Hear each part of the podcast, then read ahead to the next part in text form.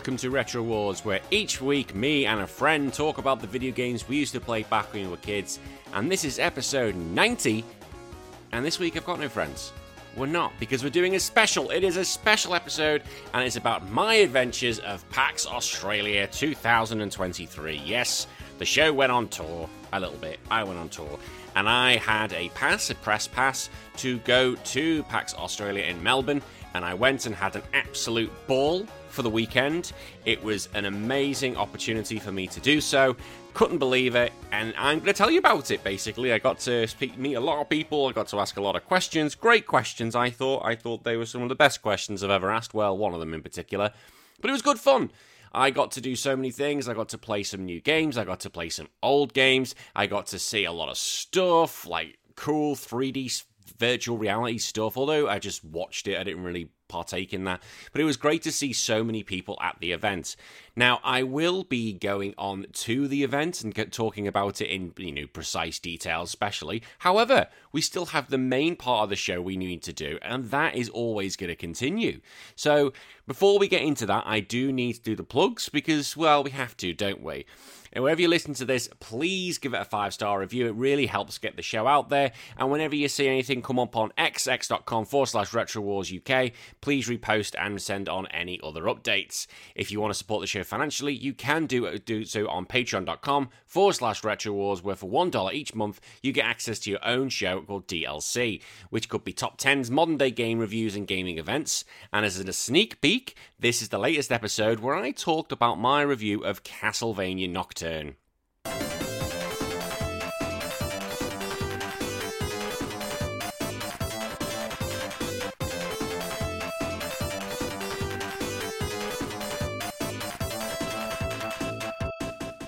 even the Belmont Whip can't do anything to her. Now, this was not the Morning Star. If you'd watched Season 4, Trevor had the Morning... He picked it up in Season 2. It was not the Morning Star. And that thing is like literally, you touch it, a vampire, you're dead. It wasn't that. It was this, the standard Belmont Whip. So would she have survived against the Morning Star? That's unknown. Is she stronger than Dracula? Unknown.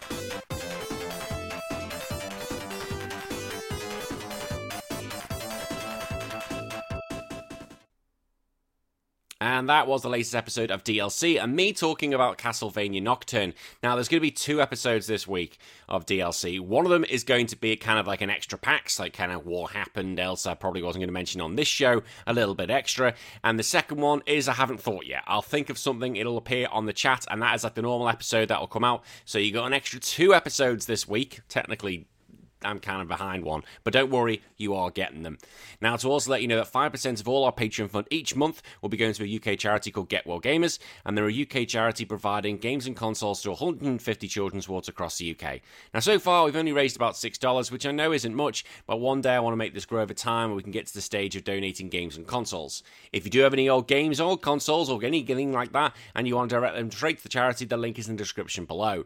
Now, additionally, for your money, you get access to our own Discord, the chance to message me one-on-one, and take part in all of our things of 16-bit and nonsense, survive or die, DLC, or comment on our game of the week, and I'll probably butcher your names. Right, first up, let's move on to the letter section, shall we? And it's called 16 Bits of Nonsense.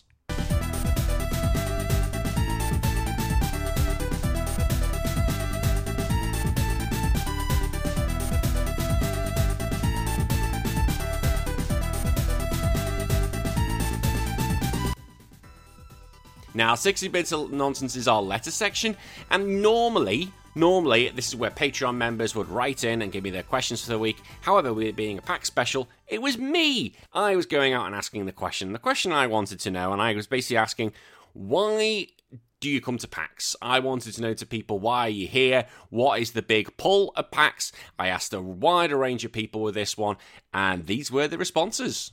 What brought you guys here for PAX? Trying the random games, the new ones that haven't been released yet. I like to play video games. It's in my interests, so I came. And I'm excited for some free shirts, some free bags, and hopefully another cheap USB. Hang on, you like new games, yet you're sitting here playing Fatal Fury Special Edition. Yeah.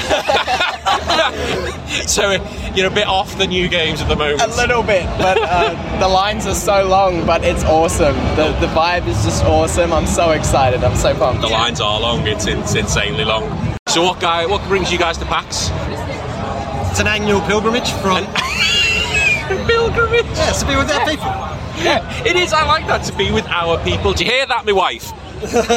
Our people. Yeah. Actually, yeah, and my wife too. Yeah, that'd be great. What's your wife's name? Julia. Yeah, Julia. Yeah. Suck it. No, my wife's supportive of me. Oh, yeah, right, okay, yeah. What a bastard, what a bastard.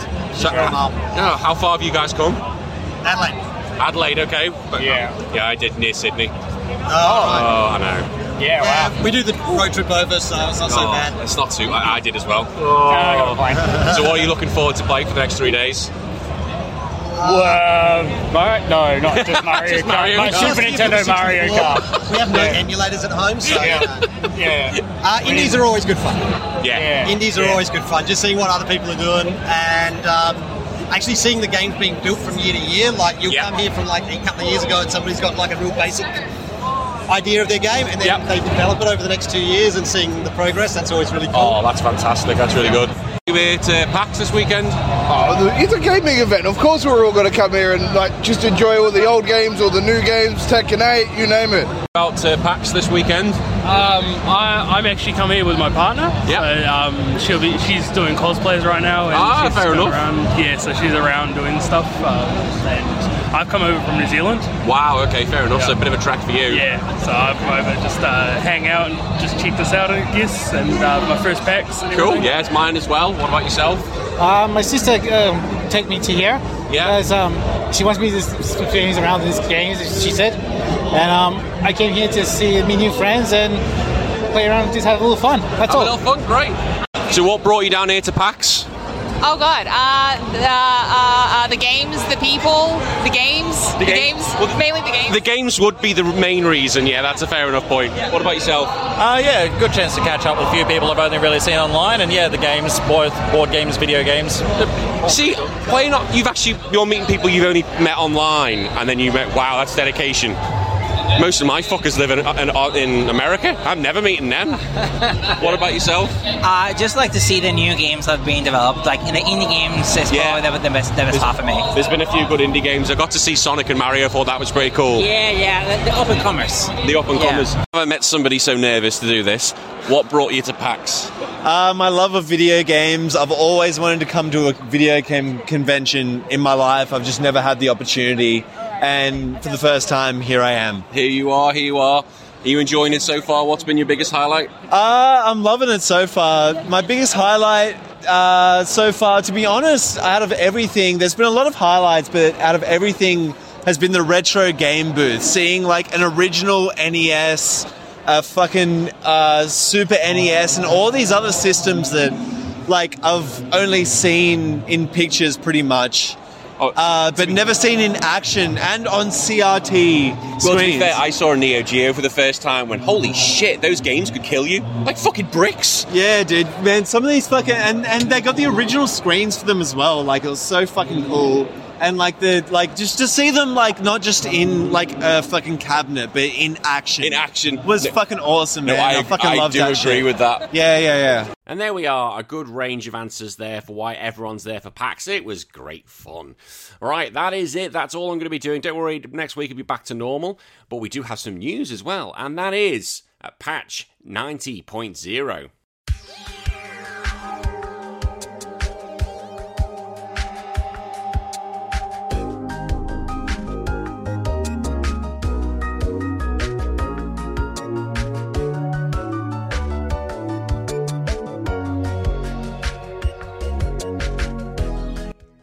Now, Patch 90.0 is our news section where I look what's been going on in the gaming world. Now, I'm going to keep this very brief. I do have a question I'm going to bring on to here, but I'm just going to go very brief in the sense of Mario and Sonic are out. Mario Wonder and Sonic Superstars are now out. They're reviewing well. Sonic has been reviewed less highly than, I think it's looking around the 7s and 8s, where Mario is looking at the high 9s, 10s. Take that as what you will. But they're both... It's amazing. It feels like we're back in the 90s. That was a whole thing when I went there. It felt like I was back in the 90s because it was like Sonic and Mario are the main things over again. And it was great to see. And it's great to see they've got new games come out at the same time. And I am so happy for that. And they should do that all the freaking time because it's literally... That is how you start a new console war. That's how you start the battle all over again. They're literally a Sonic camp, a Mario camp. Fuck everyone else in between. We're going to literally get each other. We should all be friendly, but come on. It wouldn't be fun to Sonic and Mario all start up again. It'd be great. Now, I do have some other news. I wanted to go out and find out what people of PAX thought. I wanted to get their thoughts. Because on one particular topic, when I was at the retro section, they had a Sega Saturn. And for those who are new to the show, I will not touch the Sega Saturn. It is kind of vile. And it's not because I don't like it personally. It's just because we have these people called Saturnians who developed on one podcast and have now started to spread their little wings and believe they can infest other podcasts. And they're trying to do that here. So I am literally keeping up that wall. Like I'm like one of the people behind the gate saying, hold them back, hold the line. And with a Saturn being there, I was like, well, I can't touch it because it's disgusting. However, I asked people at PAX, what do you think of the Saturn? Do you think it's a good console or do you think it's a shit console? And here's what they said. The Sega Saturn, good console or shit console? I'm going to go with shit because I never played it. Fantastic, good answer. The Sega Saturn, very briefly, is it a good or a shit console? I gotta say good just because of Sega Sanshiro. There we go. All done. The Sega Saturn, good console or shit console? Which one's Sega Saturn? Is it that one or? It's that one. I never had it. Let's just assume it was shit. There we go. Yeah, there we go. And final question, is the Sega Saturn a good console or a shit console? Fantastic, but also obviously dated. Very, very dated. But how would you say? Sega Saturn, good or shit? No comment. I've got no opinion on it, honestly. That's fine. I accept no comments as a shit. Is the Sega Saturn a good console or a shit console? Never played it. That's fair enough. I'll take that as a shit console. It was a poorly supported good idea. There we go. Yep. Next door to us is a Sega Saturn. Is that a good console or a shit console? It had potential when it first came out, but I wouldn't say it's a good console. There we go. I'd say it's good because it led to a lot more opening up. Yeah, that's also another thing. Like, it was a good, a building brick to the next generation of consoles. There we go. The Sega Saturn, as you are unfortunately playing, is it a good console or is it a shit console? Well, one thing I could see is why it lost to PlayStation. I guess I could say that. I like that. To be honest, it's kind of shit. Yes! I don't know why you play this thing. Yes! Why you have to play this? It looks confusing. It is. 6 buttons. There we go. What? X, Y, N, Z? A, yeah. B, N, C? It's just shit. Across from you is a Sega Saturn. Yeah. Is that a shit console or a good console? Oh, I have fond memories of some fighting game where you could team up with someone right at the end and then they could turn on you. So, I never had one growing up, but it gives me that memory, so it's a good console. Yeah. I'm going to say classics are good. Yeah. Fucking wankers, the pair of you. Never played it. The Sega Saturn is over there, unfortunately. Is it a good console or a shit console? Which one? The Sega Saturn. Shit console. Thank you. I never heard of it. That's even better. I've never played it. Awesome, fantastic answers. The Sega Saturn is at that retro section. Is the Sega Saturn a shit games console or a good games console? I'm a bit young for the Sega Saturn, I think. My first games console ever was the N64. And, I was pretty young when that came out. I played a shitload of it. I played GoldenEye. I played Super Mario 64. I played Donkey Kong 64. All that shit, Diddy Kong Racing, all that stuff on the N64. You stayed away from the Sega Saturn. But it wasn't by choice. I was fucking a kid, you know what I mean? Should be. You were what? I was a kid. Hang on. Whoa. He got that straight away. That's being edited. I like this show. Hold on.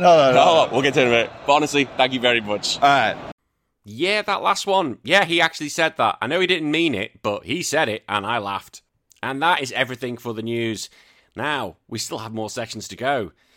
As always, we go into our little free section, but obviously it's a pack special, and we call this Stick It Up Your Jinjo. Uh-huh.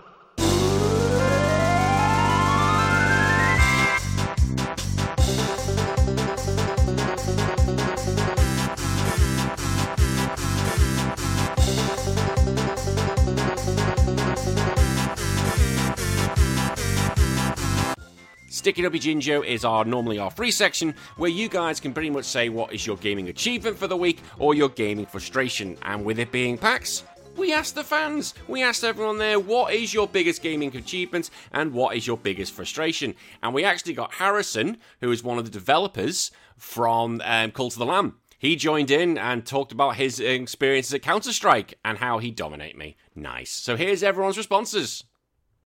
What is your biggest rage quit?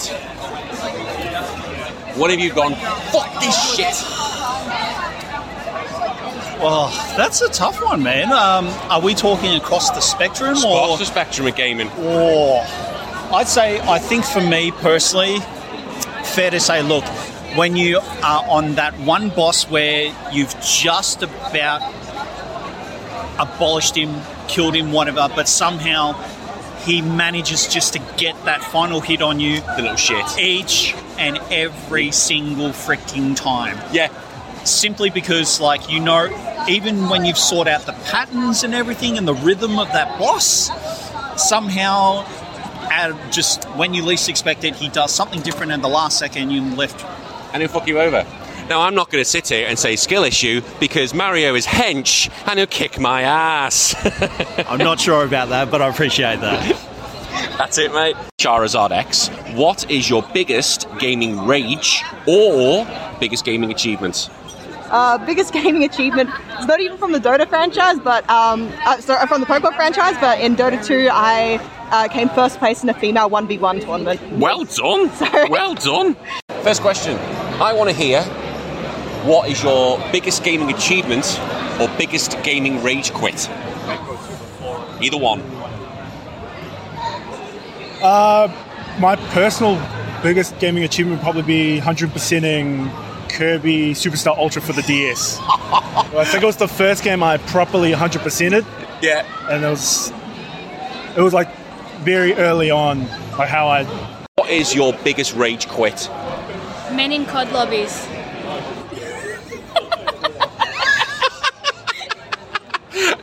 I wasn't expecting that. Why? I hear them and I quit. I quit. You quit? Yeah. Is it the repulsive things that they say?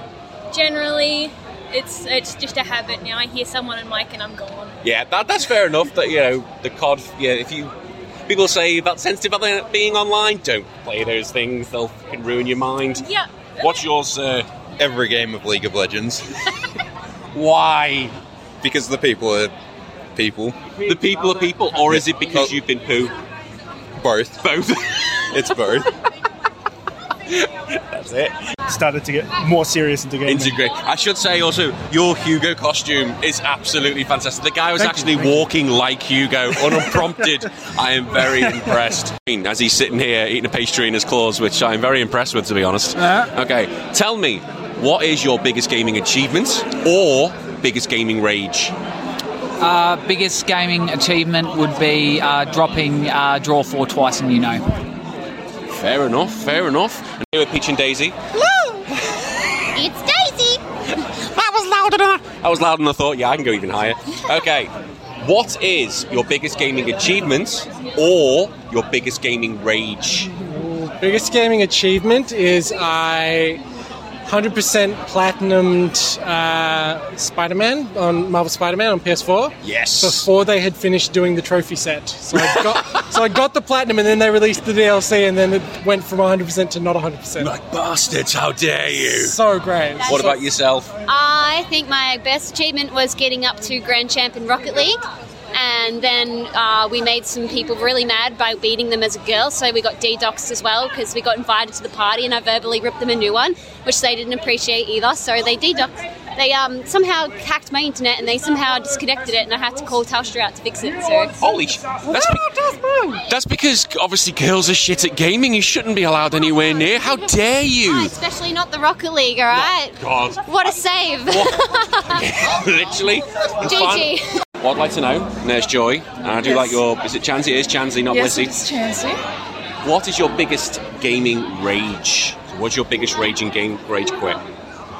My biggest rage quit is not enough walls in Age of Empires. I'll accept that. I'll accept that. Yeah, yes. That stage where you're like, I want to build. I want to build. You can't. No. I accept that. Because I'm a wall woman and I love to be protected. Fair enough. Yes. Build the walls. Build the armor. You. Yeah. What is either your biggest gaming success or biggest gaming rage quit? It's really a tough one. I don't actually know. Biggest gaming success. I'm a teacher, so I don't have much time to game. So I sat down on the school holidays and I finished Final Fantasy 16. Good and I did not leave that television screen, so that's my big flex. Wow, you were there literally, you did the whole thing in like a good sitting. It felt like it. Jesus, fair play. I have that game started and finished it, so oh well my god, it is beautiful. Oh, I'm nowhere near. What about yourself? I think it was probably when I finished the living decks in Sword and Shield. Jesus Christ. That took quite some time, and like moving Pokemon from like Gen 3 all the way to Gen 8. Oh, no, don't. I have headaches of that, of Gen 3. If you don't know, the Gen 3 to now is the most ball-aching process ever. Yeah. So I respect you. Go on, do achievements. The best achievements I've got is like, I was quite good at Counter-Strike. Yeah. Like offensive. I used to play with all the Australian professionals, except I was pretty shite compared to them. So I still watch them all now. They're all like competing in America and stuff like that. I'm like, oh yeah, I used to play against that guy. That's a flex. He used to shit on me, but you know, that's about it. If I went against you, you'd probably shit all over me. It's been a few years, but probably shit on a lot of people. Yeah. Oh, thanks. You're not meant to admit it. You're meant to go, yeah. No, you'd be okay. You just openly shit on me. Humbly, I'm pretty incredible. Dick. That was great, wasn't it? Right, one more section to go to before we get to the main episode, and it is always survive or die. Hey, listen.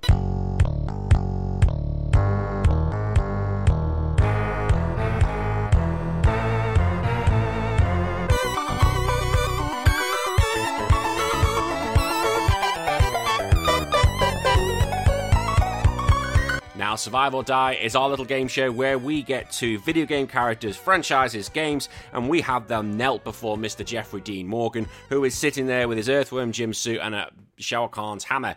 And we ask the question, which one of these should die and which one of these should live? And considering we're talking Mario and Sonic, they were the big things, I put them both up there, I had that t-shirt on, and I asked the people, who should die? Who should survive? Should it be Mario? Should it be Sonic? Here's what everyone said. All right, one of the things we like to play on our show is a bit of a stupid game. It's called Survive or Die. Now, it's not a question of who should win in a fight. It's a question, who do you want to die? Right? Okay, all right. So the question is simple. It is Mario and Sonic. Which one of them should survive and which one of them should have their brain smashed in? Oh, fucking Sonic should have his brain smashed in, obviously. Like, why? Is that even a question? It is a question. Why? Because he gives a fuck about Sonic. Mario has done so much. I've recently started, like, a journey into, like, video game history, like myself. So they've been remastering a bunch of the Quake games. Mm. And so, honestly, like, in the last, like, 2 weeks, I've dived into some of the old games. I finished the original Quake. It was awesome. And I was like, fuck, let me have a look at Mario. I finished the original Super Mario Brothers. It was awesome. I just started Super Mario Brothers 3. Mm. I skipped 2 because I watched a video on the history of it. And apparently 2 is just a copy and paste. 2 is a copy and paste. It's a copy and paste of a different game entirely. So why doesn't Mario get his brain smashed in then for that stupidity? Because I played them, and those games are fucking awesome. And Sonic is just like, it was a gimmick, dude. Like, you're a gimmick. Ah, you're a Sonic fan, are you? You're a fucking Sonic fan. No, all right. All right. Look, that's just my opinion, man. I used to play Mario Kart on the N64 as well. I played Mario. Like, it's just Mario's just in. Like, I don't know. The Sonic Drift on the Game Gear. Everyone loves that fucking game. Yeah, look, the Game Gear's. I never fucked with the Game Gear. It's a bit before my time. But that's Mario. No one goes that. Sonic, because that was all of the pictures that I saw in the Nintendo magazines when I was a kid, was like Mario ripping off Sonic's head like he's Sub-Zero, or like Joe like he's Scorpion. So I've got images in my mind already of Mario. It's not an extension. Brutalising Sonic. Yeah, that's fair enough. And for yourself, sir? Look, I'm going to go Mario, just to be different, and the fact that back in the very early days, I was a Sega fanboy, so I was always very pro-Sonic. That's fine. I mean, he fell off the wagon, and Nintendo's gone from strength to strength, but, yeah. Who should have their brain smashed in? Should it be Mario or Sonic? Sonic, because there's too many weird fanboys. There. And for yourself? Oh, just grab it. I know, honestly, I'd probably agree with that. Like, a lot of the stuff that happened online happened because of Sonic, not because of Mario. So the question is going to be, who would you rather get their brain smashed in by a baseball bat? Mario or Sonic? Sonic. Why? Personal bias, never had much to do with him. Plus, he's a bit arrogant. Fair enough. Definitely Sonic. Yeah, why? If he's up through the air spinning, I'm going to hit that ball. Fair enough. Okay, Sonic and Mario. Which one of them would you want to keep alive, or which one of them would you want to have their brain smashed in? Sonic should die a horrible death. Why so? He didn't evolve. Like Mario's like hip, and Sonic is like shitty. Shitty? Yeah. I'll accept shitty. What about yourself? I mean, on one hand, I basically just kind of think Sonic's just like, kind of boring by comparison. But on the other hand, if we had taken Mario out a little while ago, then we wouldn't have had to worry about the Mario movie. I agree. I'm actually going to go with, I want to see Mario die, because I'm thinking, if it's like a zombie apocalypse, Sonic's going to get me the fuck out. Whereas what's Mario going to do? Like, fix my toilet? No. What's I going to do? He can, possess a T-Rex. I'm talking about base level Mario. Possesses zombies. No. Base level Mario is dead to me. So I'm going with Sonic. I love this. We're going so meta. Yeah, but he can possess a T-Rex and a fucking zombie. Sonic can't do that. I love it. Which one is it getting their brain smashed, and why? Sonic. For the coins, right? For the coins. Yeah, you'd want to smash Sonic for the coins. For the coins. And if he didn't have coins, then it's just like a skill issue. Wow, fair enough. I mean, that's one reason. That's what was your reason?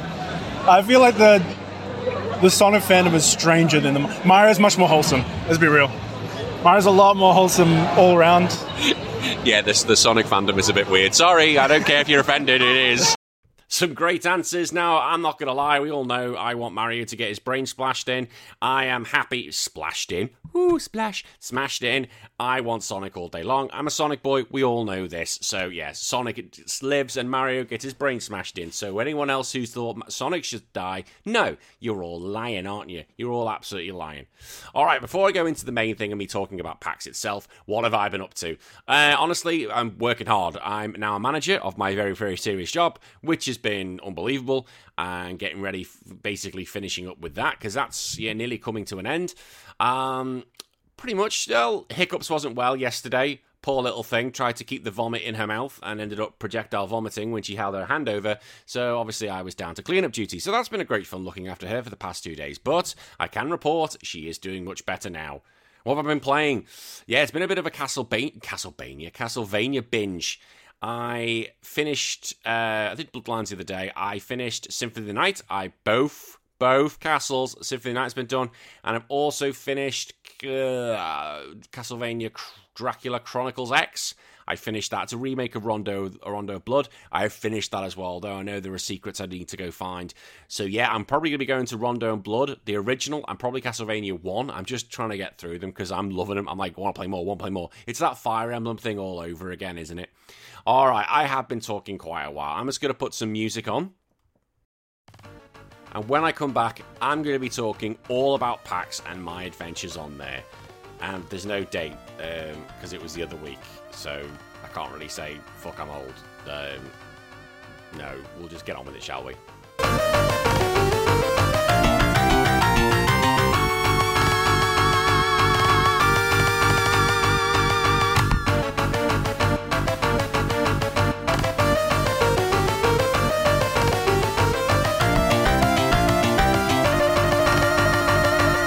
So, PAX Australia 2023. I still can't believe I even got a chance to go there. Now, I applied for press. I just thought, why not? Let's see what happens here. Let's have a go. And I couldn't believe it when I actually got presented with one. I was like, are you joking? Why me? Why are you giving me a media pass? And it was incredible. I prepped over 2,000 business cards ready for the event. I got 3 T-shirts. We were all designed. It was great. And we got the family and we travelled down. It took about 11 hours. We stopped. We did a stopover because it's not fair for Hiccups to go that far. But we did half of it, and then the second half, day one, on Thursday we arrived. We went to actually the venue, picked up my pass right there, and we could already see it all building up. And I was like, oh, this is exciting, but we weren't allowed in that day. But it was still quite cool to go, although the boss didn't think, or the queen didn't think so. She was like, I can't give a shit. Can I just get a wine down me? I don't like this. It's great, isn't it? And then Friday came, I was so excited, I wanted to get there so early. We, as press at the time, could have got in at 9 o'clock because we got an hour to kind of go into the function with like no one in there practically. However, my wife, the Queen, wasn't well, and I wasn't going to leave her. She has like really bad migraines, and I wasn't going to leave her, and she eventually was like telling me, you've got to go, this is why we're here. And I left her, and I think I missed the first half an hour, so I got in, and I literally legged it down there. And the size of the place was incredible. Like, you got in there, it's like, wow, I couldn't believe how big this venue was that they used, and this was only part of it, really. There was kind of split into two halves, and I'll go into how that kind of works as we go on. I managed to get in there, and I wanted to play some Sonic, but Sonic, unfortunately, was not working, which is a bit of a shame. But I managed to play a bit of Mario.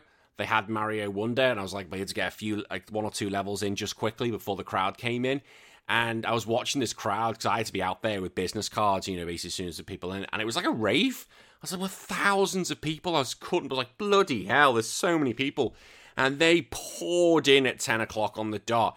Like, I'm sitting there giving out cards left, right, centre, and people were absolutely desperate to get to these main attractions, being Sonic and Mario. They were the main stuff. Sonic, Mario, and Pokemon, like the new DLC, they were the main three.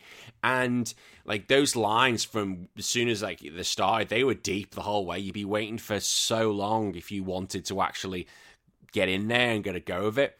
There was also, that said, Pokemon as well, and the man with no name. They were the other big queue ones. I think I saw there was a model shop that also it was always a big queue every day. Nintendo also had like a range of games on show, so they had Pokemon, they had Mario Wonder, but they also had like loads of other consoles on the go. So they had like Smash Brothers, Mario Party, Superstars, Mario 3D, and Prince of Persia. The Cult of the Lamb was also busy too, so I couldn't really get near to that for a while because I think people wanted the pins and T-shirts.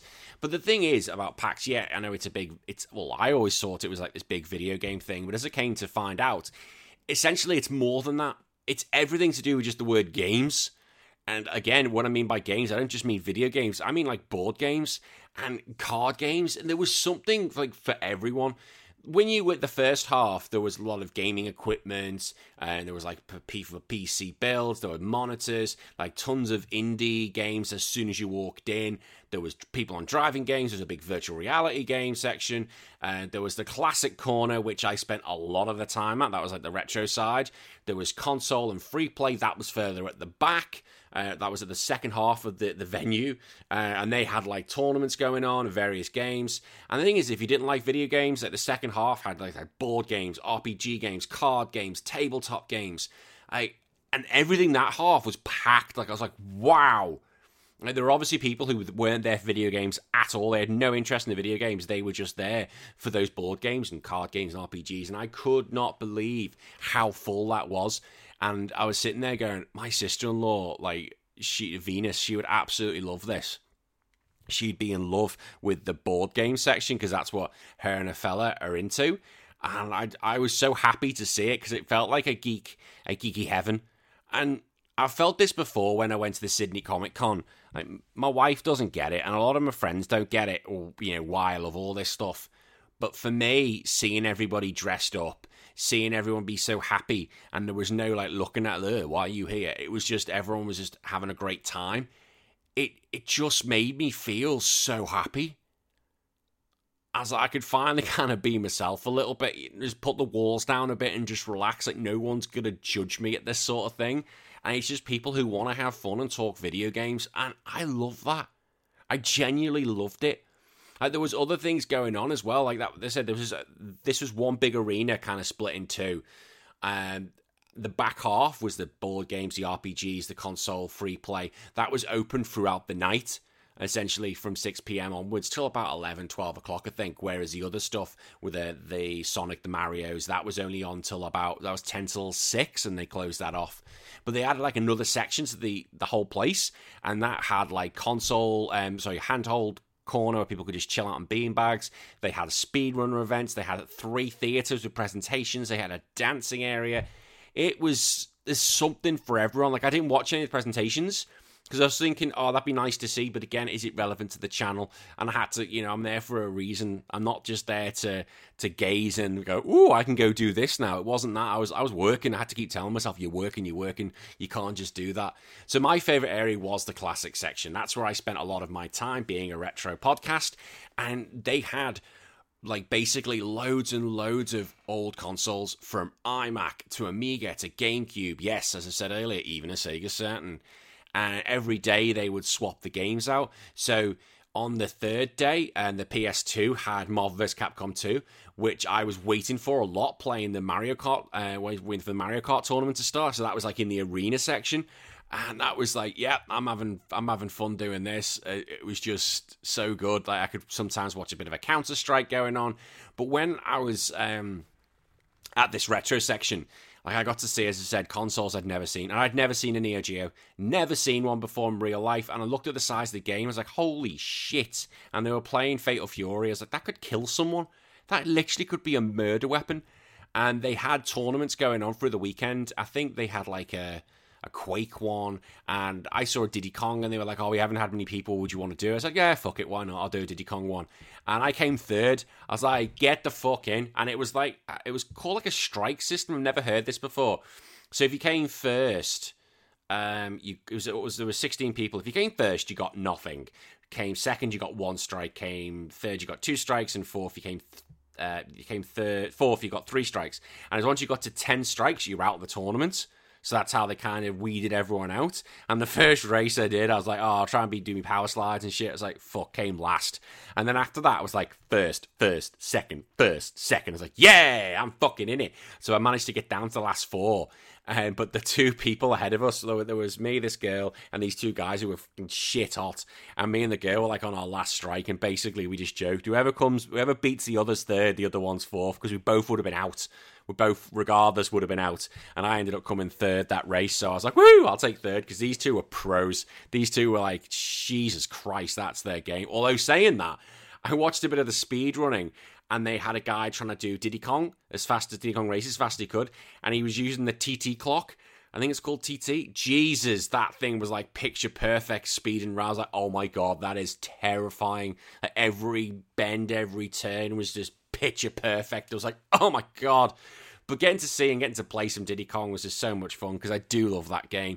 But it was getting to play games like Sonic was there the first day, Mario World was there. I got to play 5-player Bomberman, which was hilarious. I got to play a bit of Smash Brothers Melee. That was never off. Marvel vs. Capcom 2, as I said, Halo never came off. There was GoldenEye, there was Perfect Dark. But then they had, like, loads of old games I'd never seen before, like on the Amigas and stuff, and on these, like, old iMac computers. But it was great. Like, there was no console that was ever not being used. Like, everything was being used. And the work that must have gone into that was just mental. And one of the best things they ever did, and I still laughed about this, was I'm going to save that. We'll save about it in the interview. because it was funny. And as I said, I'll say in the interview, I did feel sorry for the people, the staff who were helping out. They called themselves enforcers. They wore these yellow T-shirts. They were the PAX enforcers for the day. And I just kind of laughed. I was like, enforcers. It was kind of like, Jesus Christ. But they did a good job, to be fair, because they were helping keep drinks away. Like, anytime anyone put a bag up, a drink up, it was like, no, put that down, because you can't, any water gets on these consoles. It's going to wreck them, isn't it? I'm just going down for the ride just to see it all and see what it's all like. But there was a lot of volunteers behind the scenes who were putting a lot of this together. And it was put together mainly by Weird and Retro, who are a group in Australia who specialise in this. And a guy called Aaron from Press Play on the Tape podcast, who I really got to have a good chat with and got to know him over the 3 days really well. And he was like the first person. Like I was like, oh shit, I've got to go after Mario Kart. I didn't think I was going to say bye to him. I was like, pass a message, I've got to go. I've waited long enough, because he'd actually gone somewhere else. But as I literally was leaving, I managed to see him. I was like, yes, thank fuck, because I didn't want to say not go without saying bye to him. But I asked Aaron if he wanted to come on the show and just talk about his experience at PAX, and he was more than happy to come on. So this is a little chat I had yesterday with Aaron from the Press Play on the Tape podcast, and him talking about what it's like setting up at PAX. Making his debut to the show is Aaron from the Press Play on the Tape podcast. There's a mouthful for you, and also one of the helpers at PAX. How are you, my friend? Hey, man. Danny, good, mate. Good yourself? Can't complain. But you know what? I've been looking forward to speaking, to having this chat. I know we had a bit of a chat off air because PAX is now done. PAX is finished. And I think I spoke to you, and you were praying, yay, it's done. But I think we spoke quite a lot during PAX, and it was... I have to say, because I know you set up the classic section along with the Weird and Retro guys. You did a phenomenal job. That was so cool, that the classic section. It was amazing. It was all right. I still like the guys in the middle of the expo hall that had all the CRTs and the shiny neons and the 1001 Dreamcasts and Saturns. That they were up. Yeah, they were pretty shiny. But I mean, nah. Jokes aside, it was good. We were really happy with how this year turned out. It was busy. Like I went to the because I was really looking forward to that section before I arrived. And I'd previously been to the Sydney Comic Con. I'm just like, oh, we got a retro gaming section. And I got there, and it was like 6 consoles, and that was it. I was like, that's a bit shit. And then I come to your section, and it is literally, you got a games console from old PCs, like Apple, all the way up to GameCube. I was like, holy shit, this is a mecca. This is brilliant. So much fun. Yeah.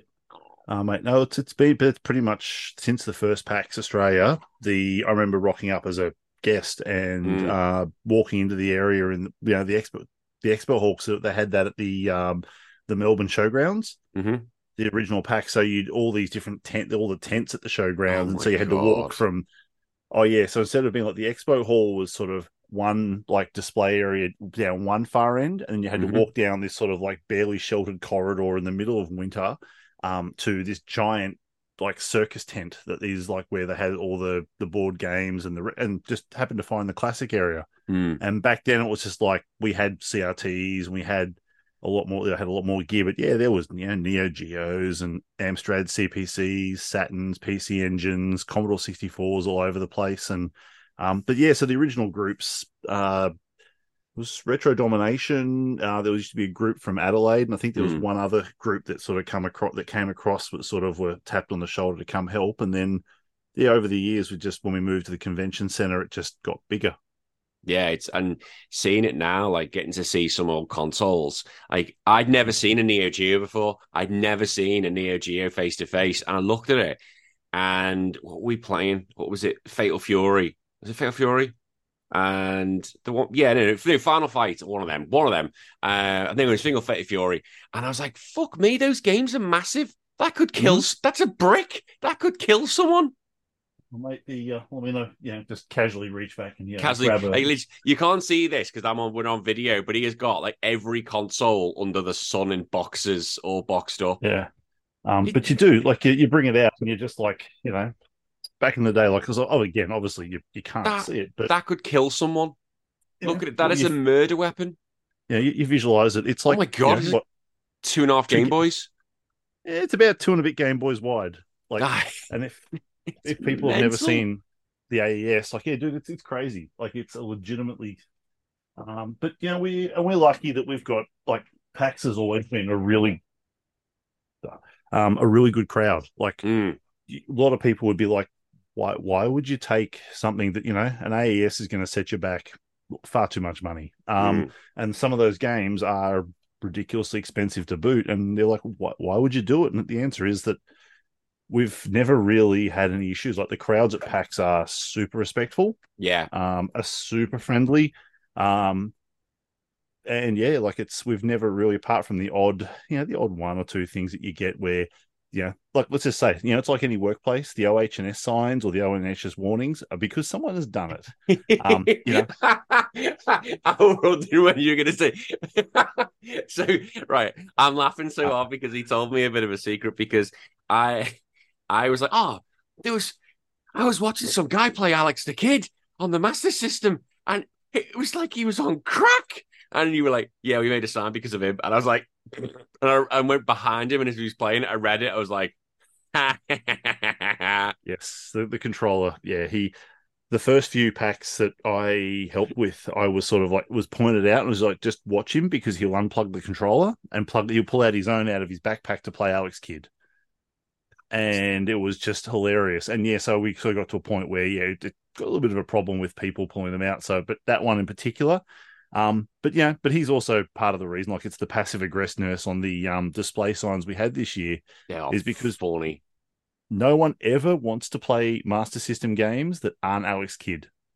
No, well, I do have a guy who's coming on the show soon, and called Dave McGee. Mr. McGee. I always call him Dave McGee. It's Mike McGee. And he literally has given me a list of like 20 Saturn games. He's like, it's what 20 Masters days. I want to play this. I want to play this. I want to play this. And he's got like Alien Syndrome is the first one he's making me play. So that's the first one. And Alex the Kid will be on that, I guarantee. So we do have Master System games will come to this show. But yeah, all their hat was on was Alex the Kid the whole time I was there. I was like, that's funny. Dude, I literally don't even bother packing anything else. Last year I took Bubble Bobble, which is an amazing Master System game. I think I had R-Type with me as well. I had Bubble Bobble in for half of the first day, and it was, do you have Alex Kidd? Yeah, just turn the console on. And then even this year, I walking back after getting some food, and I happened to just walk past someone who was sort of stopped and went, is that Alex Kidd? I used to love that. And yeah, so look. But honestly though, power to them. Yeah, and this is the beauty. You said people walk past, and I, first of all, like, I have to say the people who are like the enforcers, although I still find that up their own arse, the enforcers t-shirt, enforcers. And like, God bless them, they did a good job, because they anyone put a bag on a drink, they were on it, and I suppose you have to with these sort of things.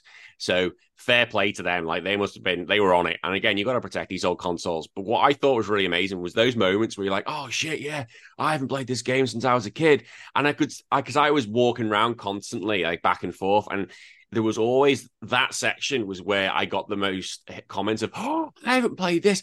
I haven't played this. Like, they go play Sonic, they go play Mario. But then when they come back and see these old games, like, shit, I've not played. And it was so amazing to see. Incredible. Yep.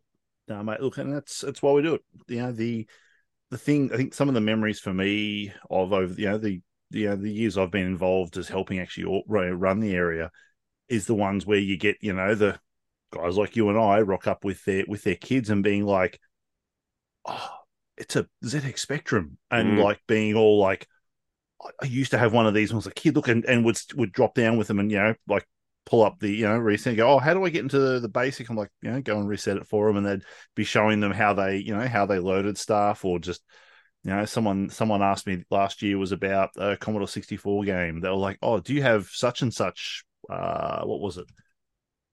Thrust. Do you have Thrust? And I'm like, yeah, I can load that up. Popped it on, and yeah, it was showing the kid, and was like, he's like, can I use the keyboard? I'm like, do whatever you want, like, it's fine. And so because he goes, I can't play this with the joystick, and jumped on and was showing him how it worked, and it was like, this is cool. Yeah, this is, and that's what it's about, man. Like it's that thing where we want the guys to, you know, people to come and play, come and experience stuff that they may have only ever read about or emulated, where you kind of come and, like you said, with the Neo Geo, you just go, holy shit, thing is ridiculous. Yeah, this is what it looks like. And what I also liked is that you, like, Smash Brothers was always on, like, because it's Smash on the, you can't beat GameCube Smash. Melee is just Melee. And so where we were positioned, you were, because I was there a lot of the weekend, you were positioned by the big screen, the big PAX Arena screen, and they had, like, Counter-Strike, they had League of Legends on, and then Mario Kart was on day 3. But what I thought was hilarious is that you had at one point a Diddy Kong competition. Yeah, the Diddy Kong competition, which got a small little crowd. Yep. And I got third. I'll fucking have that. I haven't played Diddy Kong since I've done it. I got third. And I was like, tits. I was so happy, but I was never beaten the first two. The first two, one guy's rocking up with a, like, Princess Peach costume and brings out his own fucking controller. What the fuck's this? Yeah, Nimstar is an absolute weapon. Love the costume. I owe props to anyone that can pull that off, especially because, you know, it's, I know from experience, finding costumes especially when you're a much taller person is hard. But it's difficult, because you're a big guy. They smashed it. They absolutely were just like, but the thing was, and this loops back to just what I love about PAX, though, was just for us, it was, we did it for something different. Mm-hmm. So I just went, you should try Diddy Kong, running a Diddy Kong comp this year. Nimstar actually just, like, thanked me and just said, look, it was awesome because it's a competition for me. It's a competition, which is obviously very clear considering they pantsed everybody. But it was just because it was a game they grew up with. It was a game that, like, Mario Kart and whatever else, But for them, Diddy Kong was the one. Was their game. And so, it didn't. Yeah, there was no Mario Kart, and again, it was other games which other people hadn't played, and that's why I thought it was quite good. Like, you had, like, GoldenEye, Perfect Dark, there was Halo going on, but then you had loads of other ones. Like, there was a 5-player Bomberman, which I lost my shit over when I saw that. I was like, "Holy shit, this is the best thing ever!" I love Bomberman, but I love my kids. You did one cool, amazing thing, right? And I even said you're a bell end because I thought this was so funny when you did it. You set up Doom with a dance mat and ice, right? And it was try and complete this level of Doom with a dance mat, and the crowd was so big I was thinking, holy shit, why are we here? We should have put that up. If you put that the PAX Arena section, that would have that would have been full, because that was hilarious. Dude, it was just a joke. What started out as me going, I've got this Xbox 360 dance pad. I wonder if this works with Windows, because, you know, originally it was like, I'll play Stepmania because I'm 6'4", 120 kilo dude who loves DDR. It's an old. I don't know where or why, but I've just always had a real soft spot for it. It's in your soul, pretty much. But yeah, so I pulled out thinking, I might just try this and just. And then sort of had a moment of like, I wonder if I can make this work with Doom.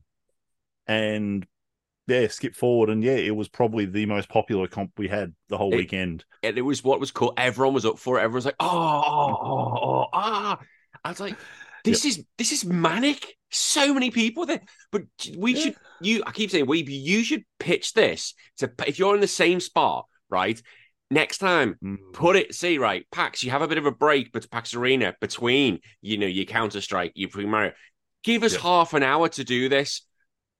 Just see what happens. I swear to God, you'd get people up there.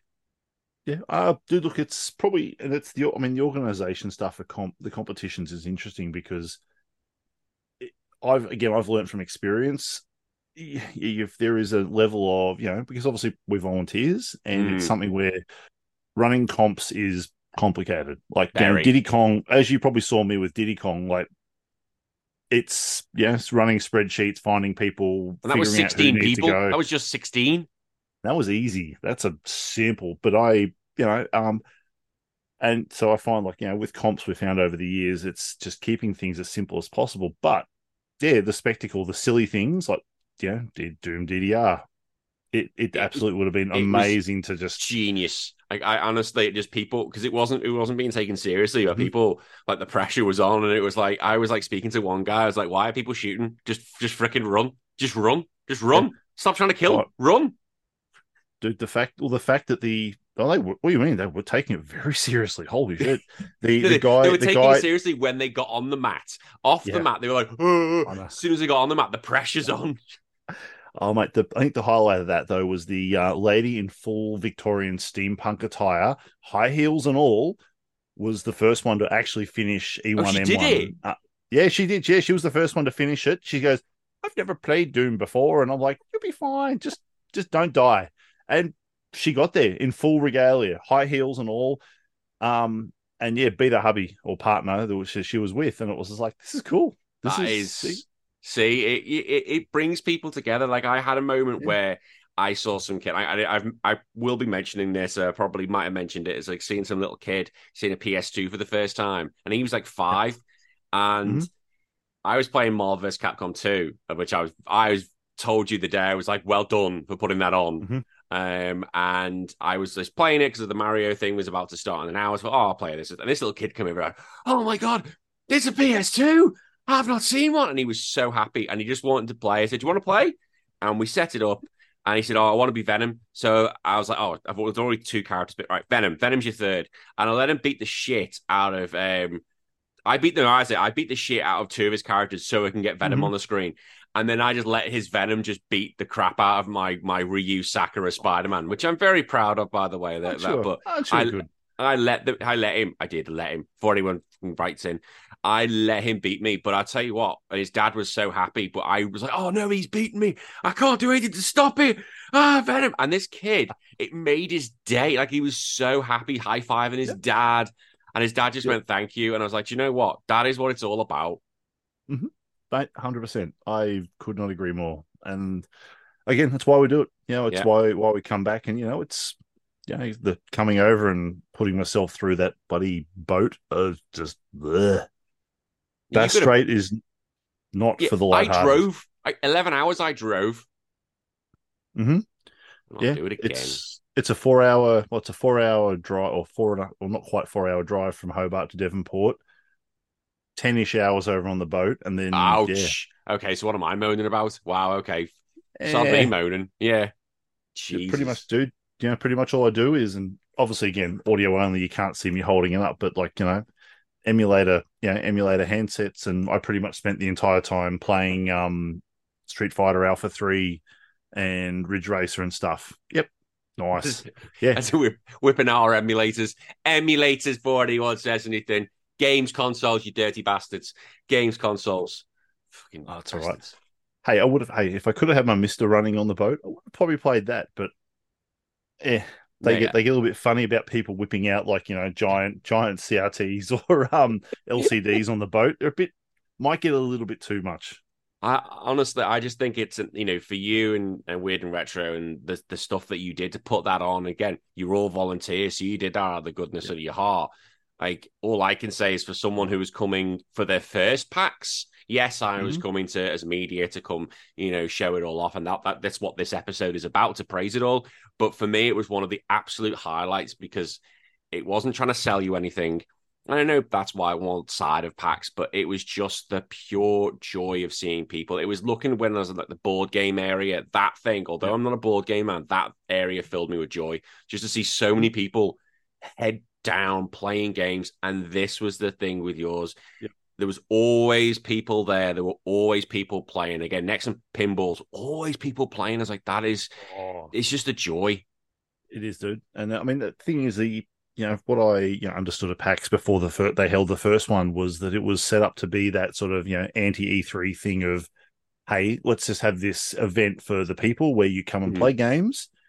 You can come and do all this other cool stuff. There's board games are there, and there's no none of the bikini stuff. There's none of the other things. It's family friendly, and that's and that's like PAX Oz has pretty much always been that as well. It's always had that sort of vibe to it. The last couple has been, the expo hall was a little bit like a PC sales room for a little while there, but this year was the one where it felt like it was a real, getting back to what makes it good. But I'll be interested to see whether we stay where we are.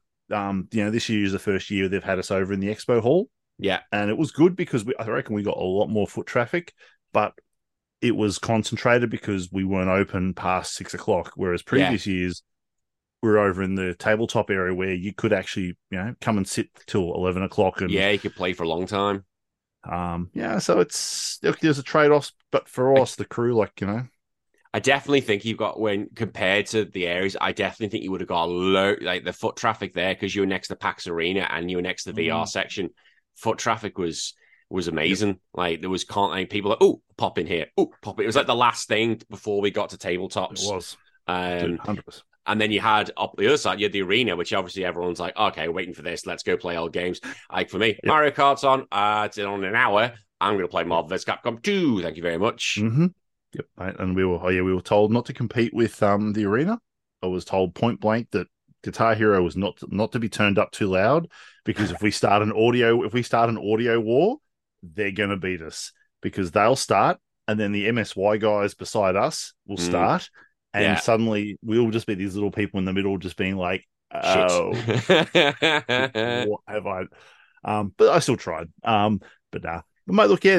rest of us, like I said.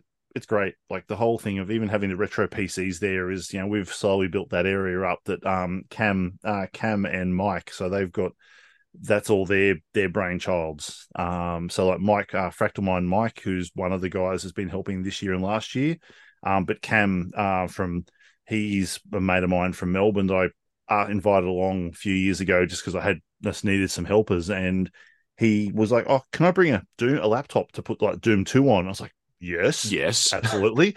So I've got a photo from like the very first time we had a retro PC there, where it was just a single little laptop on its own, just pushed to the side, and it was insanely popular. And so the next year we had two desktop PCs, and we ran a Doom Deathmatch comp. And then the next year we had more retro PCs, and we ran, you know, a Duke 3D comp, and then it has snowballed now. Like it's the same thing, and honestly, I reckon that little corner of our area was probably as popular as all the consoles. Yeah, that was full. Everywhere was full. Yeah. Every console had people there. Yeah, the PC, because I'm not a PC gamer, never have been. Like mine's always been the consoles, like going from Mega Drive, Super Nintendo upwards. That was me, and I've learning about the older stuff. I think I missed out on a lot, and there's a lot to talk about. But I was watching some of these old games, it was just like over the shoulder. It's like, wow, these are incredible to see.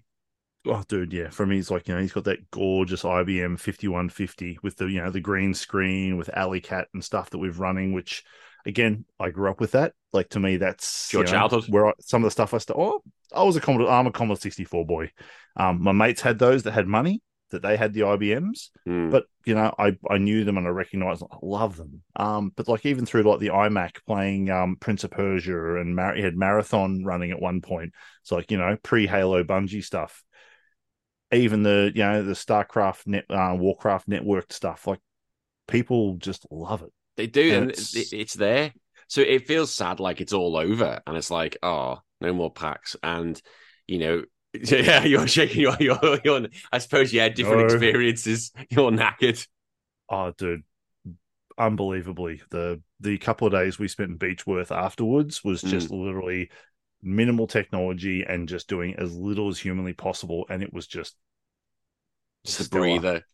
Yeah. That's it. See, I had to go back to work the following day and start management. I was like, I have to do my big boy job, and now I'm in a more serious position in my big boy serious job, which I'll never say on the show what it is, but it's a big serious job, even though I'm a twat, and it's a big serious job. But next year, are you going to PAX again? I assume you will be.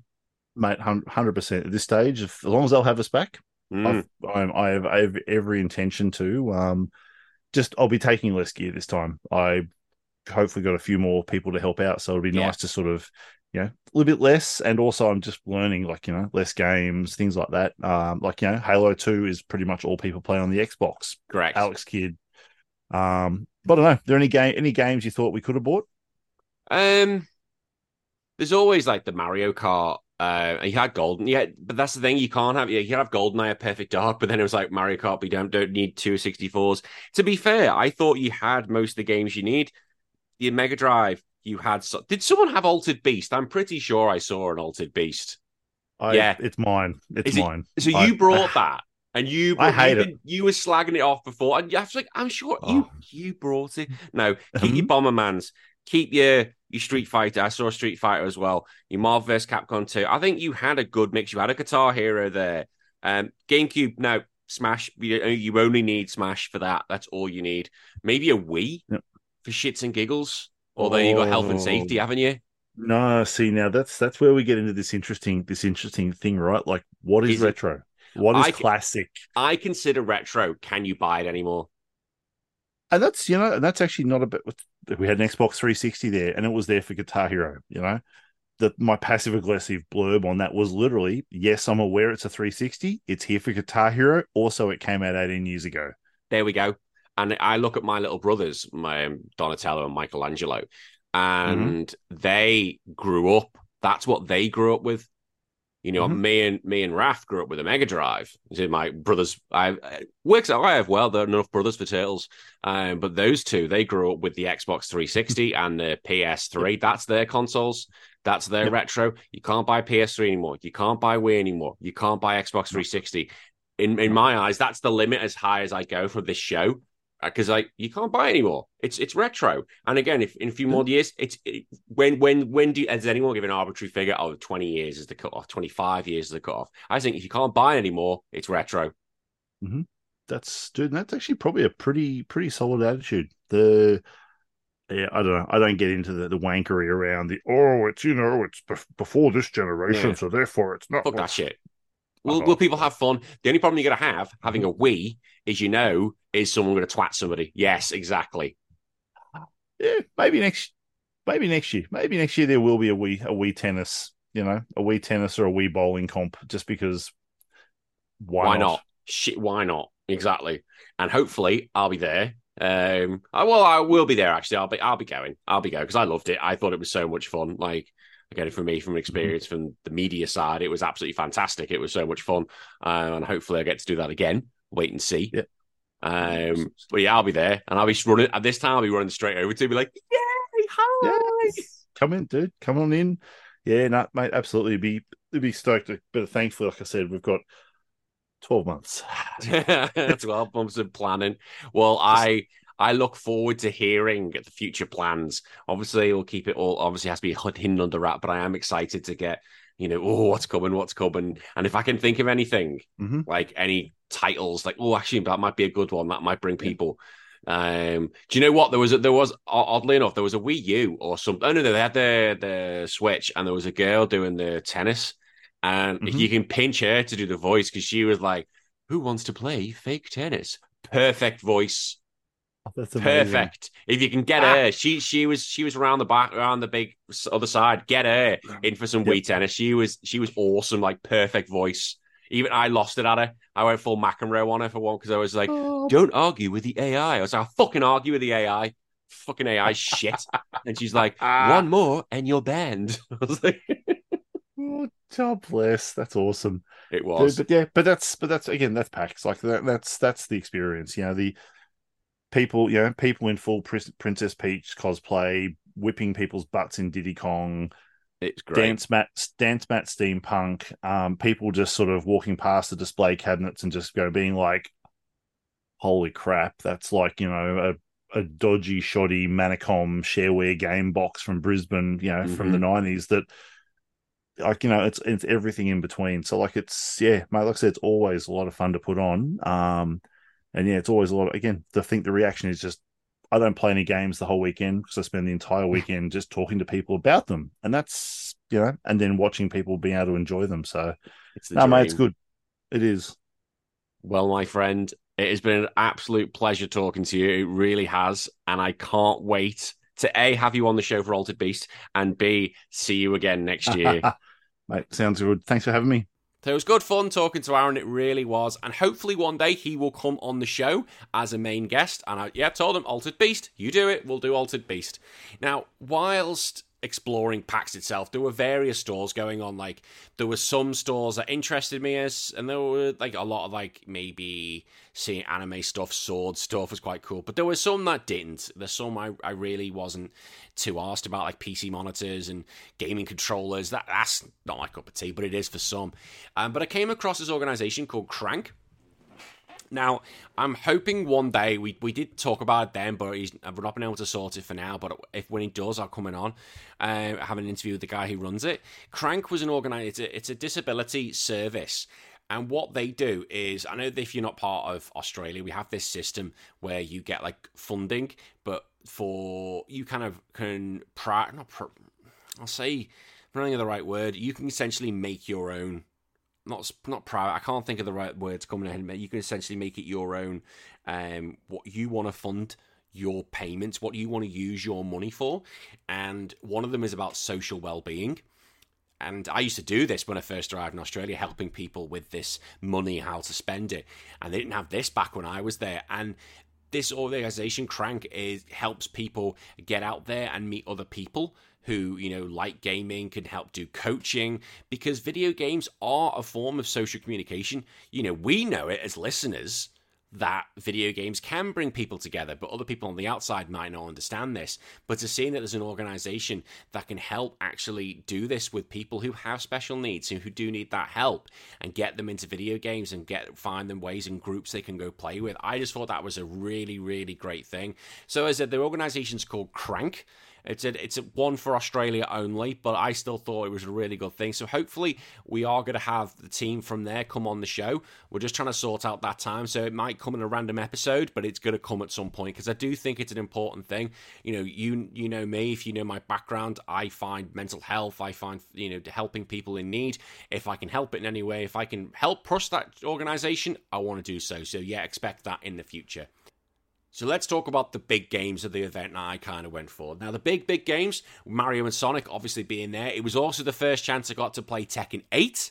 I got to play Prince of Persia for the first time. I also got to play Cult of the Lamb, which I know has been out previously, but I knew of it. I'd just never seen any footage, and I got to talk with Harrison from it, and and he got me to play that. And I also got to play two indie games, which I really enjoyed, which is called Soul Devourer and Bullcrap. So I'm going to go through each one and what I thought of it. So first up, Mario Wonder.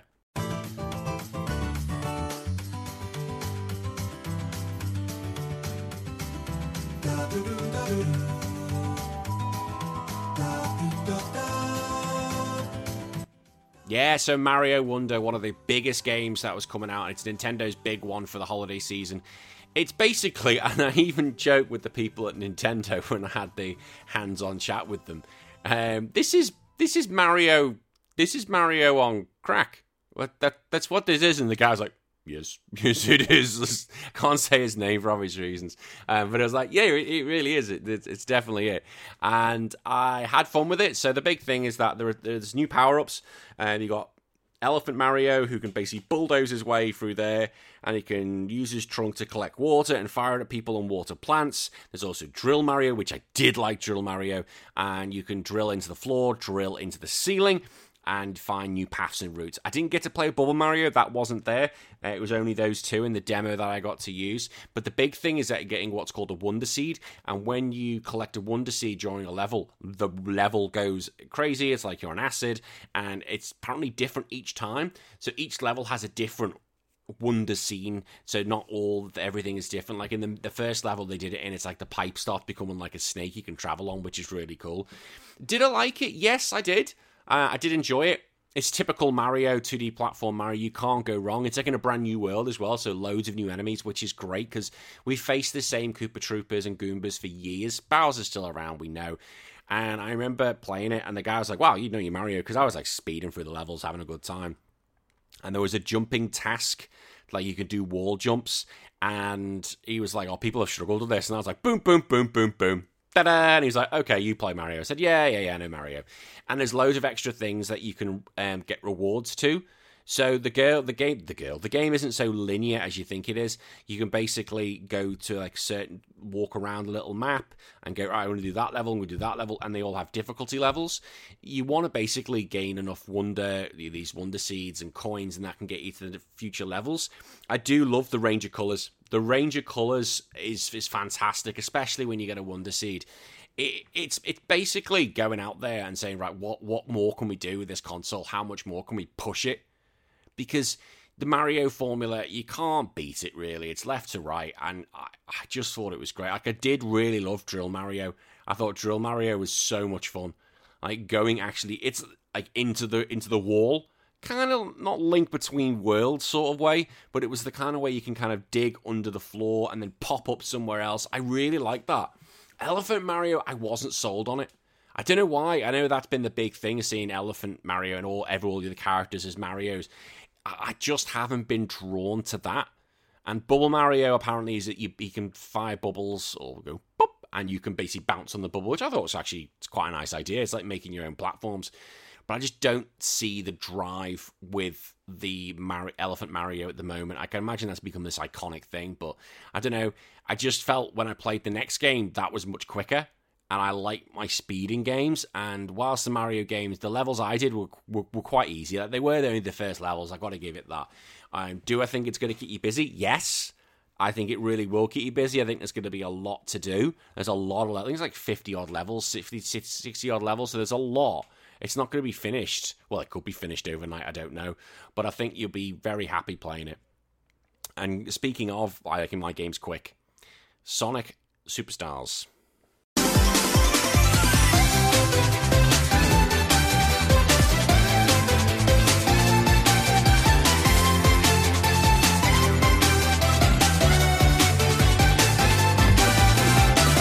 Yes, Sonic Superstars was one of the games. It was probably the second most appropriate game, the second game I was after the most, because I love my Sonic the Hedgehog, and ever since I've got to start playing Sonic Mania and playing the old ones, some of the Sonic collections, I've been like, I just want to play more Sonic.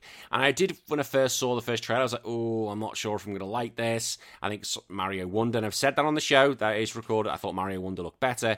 But having actually now played it, it's so classic Sonic. It so feels like this is so good. It's all about building that momentum. Keep it going. And the more you do of these levels, the more you're going to get better at it. The levels are massive. The levels are huge. And there are different paths. You know, the usual thing, you want to go to the top, you want to go to the bottom, you want to go in the middle, or you can mix it up. And I absolutely loved it. I got to do two levels. I did one as Sonic and one as Amy Rose. Of course I did Amy Rose. And the first level was like your typical, like a jungle level. And you could basically bounce on vines, which was quite tricky, actually, because you mess up on those vines, you could fall straight to your death.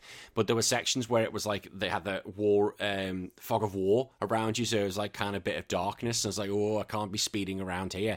But there were so many different paths I could have gone. And I just loved that this jungle was so alive.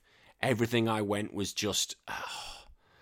it was just great. And the second level, I can't remember the name of it, but it was kind of felt like Green Hilly Zony Emerald, like your first level. But it was the fact that the speed you were moving, everything was traveling so quickly. And then there were bits where you would fire off and all of a sudden you transition to the back of the stage. I was like, oh my God, this is so good. I'm now at the back of the stage, and then you do shit there, and then you transition back to the front. I was like, this is great. The levels felt long enough to keep me happy. Like, again, it wasn't like a Sonic Chaos on the Master System where you're done in a minute. It wasn't like that.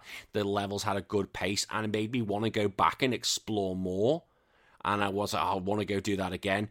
The bosses, they lasted a bit longer than I thought they would. I think one of the bosses I did, you had to, like, make, like, a rope bridge. It's a weird thing. It's a rope... like, I don't know, like a harpoon would fire out into the ground, and they see you then stand on the rope it left, and you could bounce on. That was going on a bit too long. I think the bosses just needed maybe one or two hits less, just slow it down a little bit. I did like the challenge they brought, because usually Sonic bosses are quite easy. I did like that. I just wish they would a little bit bring it back, and unfortunately, considering from the main review, it feels like they've actually not changed that, and it's just left it as it is. I do like, again, the designs of it. I do like the choices of it. I didn't get to play around with Knuckles. I didn't get to play around with Tails, but I imagine they just play exactly as you imagine. And apparently, I found out there's a secret character, and I'm hoping I don't get to find out who that is. I want to try and keep that secret, because I am going to get this game, definitely am. If it's going to be a choice of the two, it's definitely getting Sonic. The Chaos Emeralds, normally you have to go find these, and they're, like, hidden around to get the entrance into them. Now, like, they're quite open about, this is where you can get into the special zone, And it's kind of like, wait, we saw Spider-Man was good. We're going to do some Spider-Man shit. And you can kind of swing to try and get it. I like that mini game because that'll open up Chaos Emerald powers. Didn't get to play around with them, but liking it. So out of the two, definitely Sonic. All right, third game on the list, Prince of Persia. All those dark times I was made for. Push me to the edge, but I stayed sure. Heard you need a warrior, that's what I came for. Yeah, tell them about Dan in advance. Now, Prince of Persia, I've been saying I'm really looking forward to this. I saw the videos on YouTube, the first plays, I thought looked really good. Having to get myself hands-on with it, it's not a game where I think you can really speed through it. This is something you've got to take your time over. Enemies shouldn't be fought multiple. It's multiple enemies at once. It's got to be take your time, one at one, because they will mess you up and they will hit you hard. I had a chat with the lady from Ubisoft, and she was lovely, and she basically said, yeah, you don't go fighting enemies, like, maybe until you get more abilities, then you can start doing it. I did like the environments, and I did like the ability to bounce on walls. They had that set up so well. Like, I played other games where the wall jumping mechanics just doesn't feel right. It feels perfect here. Like, every jump feels absolutely great. Like, I'm not like, oh, has it detected it? It did the basically bounce off that wall so well. And there were other sections as well where the level, you'd like, I think it was either hit something, and all of a sudden the level will start building. It's not constructing around you, and you go higher up, and then you get another button, and it's more constructing around you. I really like that. There's a lot of mechanics of it I still have to practice with. Like, there's an ability to leave a spirit version of yourself you can suck yourself back into. I need to see how that works in practice, because you didn't really have a demo way to see that. It was kind of like, here's the game, go. Without the do this, most things say here's an arrow, here's your bow and arrow, use it like this. I didn't get that chance. I think that would have been great for me to actually see that shit in action and to see how it was. But did I like it? Yes. Do I think it's a speedrunner's dream? Yes. I think you'll have a lot of fun with that. All right, Tekken 8.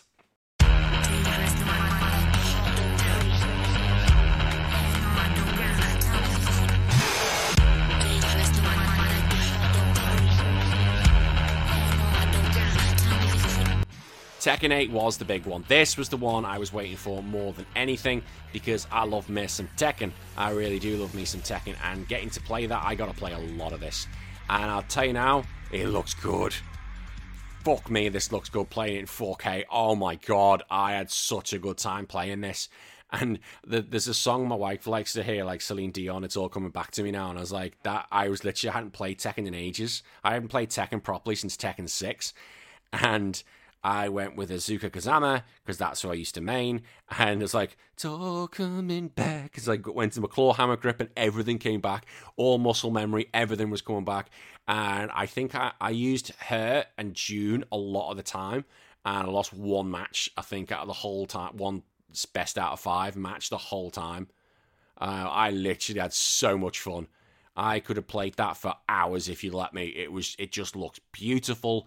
The rage system's great. Like, literally, when you go into rage, you can punish someone, and the game encourages you for aggression. This isn't a defensive game anymore. This is, we want you to go on the attack, and I loved it. Like, I love June. The sort of weird bullshit she's doing is like, what's this? What is this? And I want to get to know and play with her more. Tekken 8, I think Mortal Kombat is going to lose. I think that it's going to be the Street Fighter Tekken 8 year. I think Mortal Kombat's going to get lost in the dust. Like, God help Evo this year. It's going to be packed, isn't it, with all these good games. But I really love Tekken 8. I cannot tell you how good that game looks. It played outstanding. Everything was crisp. It was, if you're into your fighting games, you have got, you literally, your lunchbox is all full. You're going to have such a fun time. All right, let's talk about the last mainstream game, and that was Cult of the Lamb.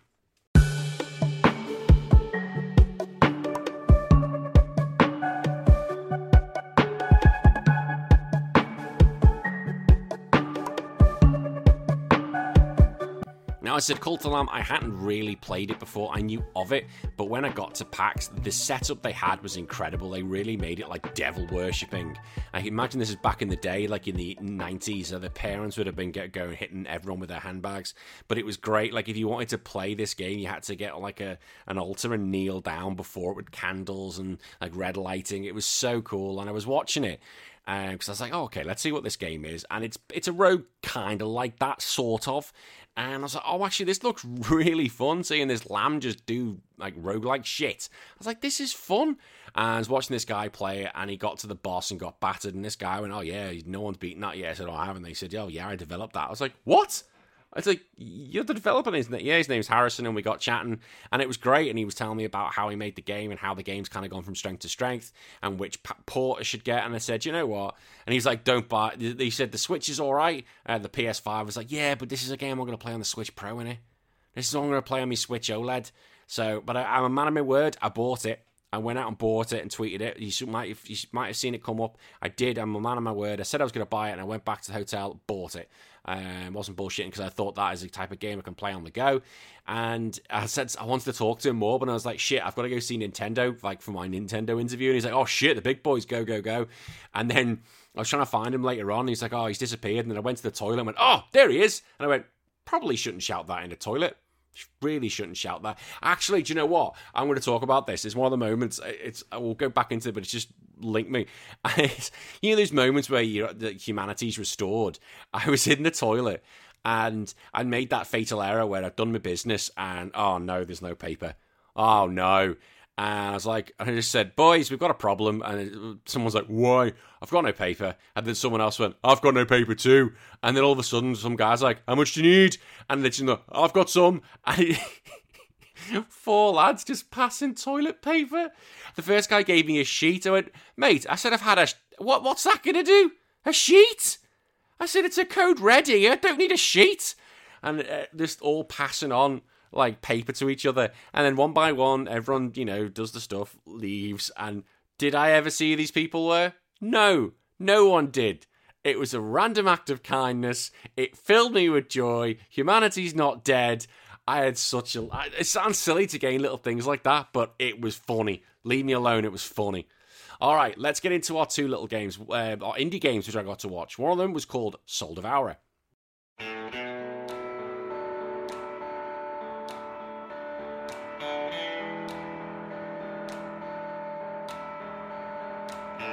Introducing Soul. He ain't a junkie, but he jewels a lot. It's fair. Let's go. Now, Soul Devourer is basically kind of looks like it's gonna be like a Metroidvania sort of thing, and it was kind of like, say not like hyper realistic drawing. It's kind of like if you've got a few minutes to do like a girl like in a samurai Japanese costume with a samurai sword. There you go. And I liked it. I just liked it. It was very simple art style, but it looked like it's going to be a game where you're going to gain extra abilities, and it's all going to be there was bloody. So I was like that. So it's very minimalistic, but I liked that. So and come on, I like Japanese schoolgirls, the samurai sword. That's always going to buy. I'm always going to buy into that. And I felt sorry because it was a guy and his wife who made the game, and they're Japanese, and she didn't speak barely any English at all. And I managed to get to speak to him and have a proper chat with him. And he's like, oh, yeah, it's coming out next year. What do you think about the game? And I gave him a thought about it. I said, I really liked it. How long is in development? He said, oh, yeah, hopefully it's going to be end next year. So it's only going to be Steam only. I was like, oh, what about Switch? He said, oh, it all depends on how well it does on Steam. So everyone buy this game, buy this game, buy this game, buy this game. And finally, the last game I got to play was a game called Bullcrap.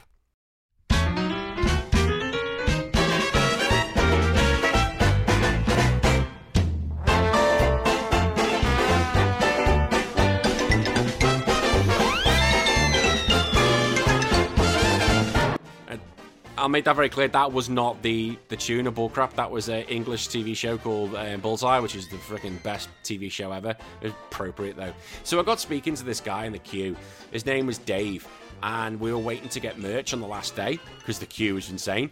And we were talking about what we do, and he's like, oh, yeah, I made this game. And I was like, oh, yeah, I remember the game Bullcrap. It's a card game, and it's kind of like you get given a hand. To explain this very quickly, you get given a hand, and the aim is to get rid of your hand. So when it's your turn, you can put down whatever card you want, but you have to either tell the truth or lie. So say if you've got three queens, you can say, I've got three queens, and you put that down.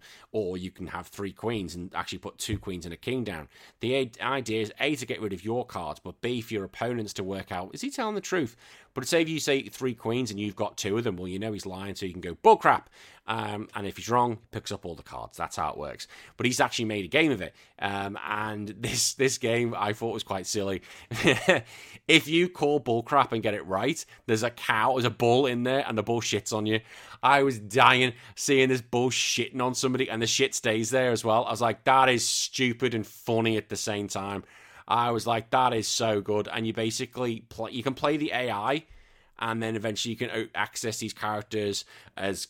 These AI characters can become your characters. But the main reason I thought this was really good, because when I was back in England, one of the things me and the family used to do at my wife's family, we always used to play card games, and bullcrap was one of them, or bullshit as we called it. You know, they're not going to let that on Steam, was it?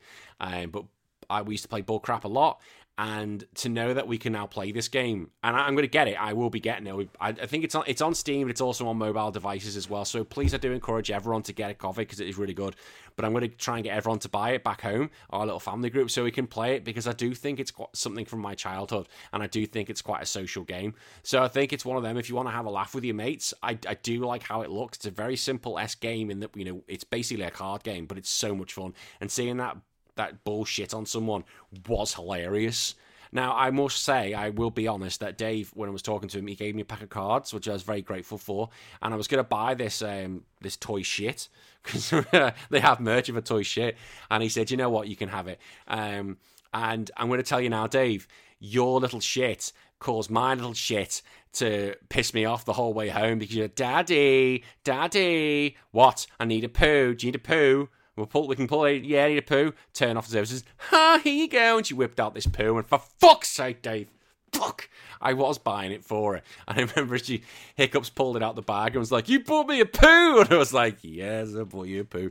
And my wife's like, why the hell have you got a poo? I said, I've got a poo. Just leave me alone. I've got this poo. I'm really looking forward to giving my daughter a poo. And she took it into daycare. And I was like, oh no. She took a shit into daycare. But please, everyone... I want you. This is a little small company. He's worked really hard on this, Dave, so please get behind it. You can play it on your phone. You can play it on Steam. Please download Bullcrap. And hey, if you've got it, let us know, and we can all play together. That'll be quite funny, actually. We can make this. Yeah, Captain N, can you make a server? Can you make a tab for Bullcrap?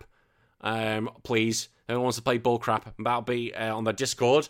So if you want to join our Discord, you can become a Bullcrap member. That should be set up when Captain N reads this, because you owe me, Captain N, because the amount of shit you've had to do with the Sega Saturn. There we go. Just getting it out there. All right, okay. There were a lot of the games I got to play, but had a really good time. And as I said, I didn't get to see any presentations, which is a bit of a shame. But I did see some of the speedrunning. I saw, as I mentioned earlier, Diddy Kong Racing. I saw Scarlet and Violet. That took me back to when I used to do Pokemon. I used to play Sword and Shield and trying to do that as quick as I could. Holy shit. Now, I'm hoping as well, we're trying to organise something with the speedrunning team. We did have something on paper, but whether it's actually going to come across, we'll wait and see. So that could be a special episode in itself with the speedrunning community and actually talk to. So put a pin in that. We'll see if that happens. All right, other stuff, because there was other stuff. Aside from gaming, there were loads of stuff. There were loads of stalls. There were clothes, merchandise. If you want to buy some cards, which I did, I bought some Pokemon cards. There was geeky stuff and swords. Oh, God, I love the swords. I bought myself a Master Sword, which was amazing. I was like, oh, my God. It was only $40 as well. And when I was speaking to this guy about, like, you know, my show, he's like, oh, what do you do? And he said, and I was like, can I have a photo with that weapon? Because that looks really cool. That's from Dark Souls. No, from... Elden Ring. And he went, yeah. I was like, that's so cool. He said, do you want to hold it? I said, yeah. And held one, took a photo. He said, have a hold of this one. And it was like $350 odd. It was, bear in mind, it was foam, two-handed. I was like, fuck, this is heavy. This is heavy, bastard. And he went, yep. I couldn't one-hand it. It was so, like, I'd have to, like literally Z-Sword-esque training of Dragon Ball to do that. But I was like, my God, if I'd bought that, I would have been dead. I was so tempted to, though. Oh, my God, I was so tempted to buy it. Oh, one day I'll buy that. Now, as I mentioned earlier, when I met Dave from Bullcrap, I was in the queue and to get merch, and it was a bit of a nightmare because, so if you wanted merchandise from the event, there was a huge queue of about like potentially 3 hours to get merchandise, and I don't know what they could have done because they had two places to get merchandise, but the queue was just so big. And I remember, like, I got to know with security, and they let me get in like as soon as it was 10 o'clock, because I was like had a separate entrance, and they let me get in straight away to leg it to the front on day 3, so I could get into there before the crowd hit. And I managed to get there, but they'd run out of hoodies. Like, ooh, but they had the jacket. And I, on reflection, I was a bit, at first I was a bit gutted, but now looking back, I'm like, actually, I'm quite glad I got my jacket, and it's quite cool. So I'm going to make that a thing now. If I get to go next year, I'm going to buy another jacket and try and make that a little bit of a thing. But I do want to say thank you to all the staff. Like, I did take the piss out, the enforcers, but to everyone who was there, like all the volunteers and the security as well. Like, I got to know two of the security guys quite well on that last day, because I was with them for about 2 hours before I went in, and I had a good laugh with them, and they were putting up with quite a lot of crap, like people trying to get in early and stuff like that, and they're like, no, it's that queue. Oh, it's fucking hours. So well, what do you want to do? That's their job. And they were there for hours. Like, they were there like early morning, and they were there late night. So fair play and well done to them all. Like, there was only one dickhead moment, as I found, and it was this, I can't remember his name. Hang on, I'm gonna have to pause it and get his name. There we go. It's called Sam Pepper. I'm just gonna refer to him as Pineapple Head because his hair looked like a pineapple, and it was weird. I remember I didn't know who he was. Obviously didn't give a rat's ass, but people obviously knew who he was. And we were in the classic corner, and then he was like, this girl was like, oh yeah, you, I know you. And he put his hand out, she put her hand out, like, oh, he went to take her hand. She went, you do know I'm 17. And he just, I don't know if he kissed it. I think he did, but I can't say that for sure. But I was like, ugh, because he never let go. And I was like, fuck, that's creepy. Weirdo. But I heard he was kicked out for being a dickhead, and I was like, yeah, that doesn't surprise me. You just scream dickhead energy. And if he's listening to this and he doesn't like what I've said, I don't care. You screamed bell end, you looked like a bell end, and from the sounds of it, you acted like a bell end and got kicked out. There we go. Don't act like a bell end when people are just trying to have fun. All right? There we go. All right, so day 1 ended, and like I said, the main exhibits were closed in that first half. They were all closed, and I actually went home, got some dinner, and went back, and people were still playing games. The speedrun stuff was still going on. I couldn't believe the amount of people that was still out there, and had I not had my family with me, I probably wouldn't have even gone home, but because I've got to bear that in mind, they've made this journey, and they haven't seen me all day. They've been at the zoo, so it's not fair to me do that. So day 2 was kind of more of the same, and whilst I had my interviews, I had my moment with Nintendo and Ubisoft, and for me, like, look, I'm putting it out there to actually have a chat, to speak to representatives of them. Sega weren't, unfortunately, but that was a dream for me. I don't think you can realize how much of a dream that was for me, to speak to people, media representatives, and actually ask them questions. And the question I asked was like, where the fuck is F-Zero? Where's more F-Zero? I was like, you fucking cowards, give me more F-Zero. And I asked about the success of Smash Brothers, and I was like, gave my thoughts, and like, I just don't think Mario Kart needs a number 9. I don't think Smash Brothers needs a new one. Just keep adding to it, because the success of it's insane. But what I did like is when I was speaking to the rep from Nintendo, she was all about like how she doesn't want Mario to dominate the market. She wants other games to come out of the similar nature. She understands why other companies might be hesitant to, because they're so dominant, but she wants more companies to come out, and more, because more games coming out means more competition, and it means more, more choices for the consumer. And the whole time she wasn't pushing Nintendo, she was pushing the fan, and I like that. I really thought, because you can argue that there's a constant thing, Nintendo don't care about the fans, but she did. The whole time she talked about was about fans. We want fans to be happy. We want fans to, to experience our games. We want fans to enjoy themselves. More competition means more games for fans, and I like that. It wasn't about, we want this game to be the best, and I really got that sense, like she wasn't, just following company line. Like, she actually believed that, and I really liked it. And getting to speak to the girl from Ubisoft as well, she was lovely. She was absolutely lovely. I've not said their names because I don't know if I'm allowed to, so I'm just, that's why I've not that I've forgotten, don't you worry. I've got I got their business cards, and I was like, oh, I want to cry, but no, I just, out of respect, I don't know if I'm allowed to, so that's why I'm just not saying names. So yeah, I got to do that, which was so fun. So yeah, day 2 was more of the same, whereas day 3 was more of like a family day, so I took a lot more photo, said goodbye, watched the Mario Kart Championships. And I didn't watch all of it. I couldn't watch all of it. But what I thought was quite cool about that, so they had the 12 best races in Australia and New Zealand, and they did 12 races. I was like, oh my God, this game has so many tracks. It's insane. And it was kind of like, and proper Grand Prix. So first gets so many points. And this guy called Panda just dominated. Just absolute dominated. He was so good. I was like, oh my God, this is like perfect Mario Kart. And they had weapons on and everything. So all blue shells and all that were there. So it was like pure Mario Kart, which I like rather than weapons off. It just comes down to your driving skill. This was Mario Kart as it should be, which was great. That had one of the biggest turnouts of the day, or big of the event. Like, there were loads of people there. There was one thing that made me laugh, and I've argued this with the wife. There was, so for those who don't know, there's been a referendum here about whether... the Aboriginal community should have a voice in the Australian treaty. I'm trying to think what the word is. It's going to do my head in now what the actual word is. The Australian Constitution, that's it. And basically been a heavy push on one side. And this kid turned up with his mum, and both of them had their vote yes. I'm all fine for that. You know, you do what you want. But I was saying to my wife, I don't think like a 13-year-old kid is turning up to one of these events, a gaming event, with a yes t-shirt. I was like, no, I said, maybe he does. I was like, I think he wants to probably wear a Sonic t-shirt or a Mario t-shirt. Again, that's me as a gamer. I don't know. He could be a big political activist. He might be really want to spread a message. That's fine. I just thought, no, that's just my thing. So other moments that I loved. I got to say, the console free play. The console free play was insane. So it was right at the back by the PCs. And the trust of this was just so good.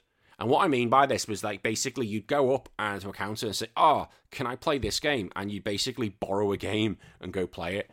And the guys, oh, yeah, we've had a few problems. And I was like, what? Yeah, people stealing. They went, nah, just a few games haven't worked. I was like, what? I'd be more worried of people nicking the game. So then, nah, it doesn't happen here. And basically you take your game. So can I play, like, I don't know, let's say the Turtles TMNT collection, Carbon collection, because that was there. And people just take it, find a PS4, PS5 and go play it. I was like, wow. Just go play what you want. And I was like, that is just amazing. And I was watching people do a Fall Guy tournament. There was a Mario Kart 8 tournament. I was like, there's so much going on here. There was a Smash Brothers tournament. Like, this is great. And I actually got to meet people I knew, that was insane. I got to meet a mate called Sean. I knew I was going to be meeting him, and I can only briefly see him, unfortunately, for a little bit due to family stuff. But then I was walking around and I suddenly heard this, oh, Danny! I was like, what? What the fuck?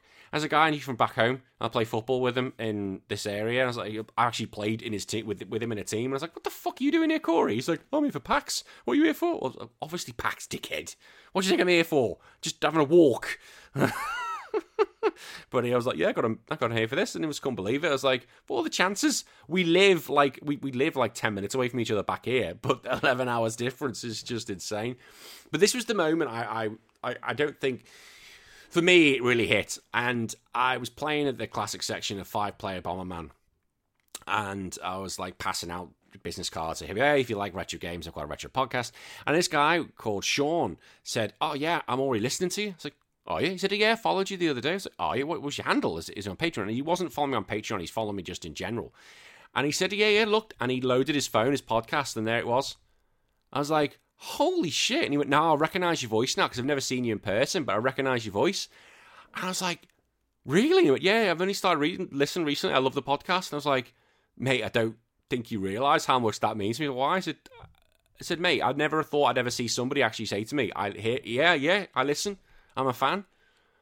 And then he saw the t-shirt and went, oh, yeah. Because I had my Retro Wars logo on. And that just hit me. I just couldn't believe it. So thank you, Sean. I don't think you realised how much that meant. And even when I told the wife, I told the Queen, she was blown away by that. She was like, what? And yeah, blown away. So thank you, Sean. Thank you so much. So day 3 itself, as I said, it was going to be more of a family day, because my family, I hadn't seen much of them in the first 2 days, and I wanted to spend some time. So the Queen encouraged me to go back and, you know, just then. It's like, no. So what we did... I did Mario Kart, and then I went and met them, and we went to one of the theme parks called Luna Park, and we had such a good time. Me, Hiccups, and the wife, we had such a good time. Bear in mind, she's only 4. She wanted to do some of the roller coasters, and I was like, yeah, fine. She couldn't do the main one because the queue was too big, But she still did one that even my wife was like, fuck, when we started going round. But she loved it. And whilst my wife was like, go back, it's gone till late, I said, no, look, at the end of the day, I've done what I need to. I've said my goodbyes, and you guys are more important. You know, you are my family. And so we drove back the next day. Hiccups was perfect, apart from wanting to go for a poo every few hours. Damn you, Dave. But we were exhausted by the end of it. And then, yeah, it was, we just literally crashed straight to bed because we didn't get home till like 10-ish. Because it was an 11-hour straight through. But yeah, and then I was up in work being a big boss man. So, look, looking back now, everyone's asking what was it like. I had a great time. And well, regardless if I go again next year, I just want to say, like, thank you to everyone, like, who I met on the day. Thank you to everyone who let me speak to them, who was happy to be interviewed, who took a card off me. Everyone was so friendly. No one was ever rude. Thank you to the staff at PAX. You know, you guys did this. You guys put this on. Most of you volunteers. You didn't need to. And it was an absolutely fantastic event from my eyes. I didn't see any problems apart from Pineapple Head. It was really, really well-run organisation. There were no issues. It was well. Safety was great. And everyone seemed to have a good time. I say thank you to the guys from Rocket Comms as well. I have said thank you to both of them. But I want to say thank you, personally to you guys at Rocket Comms.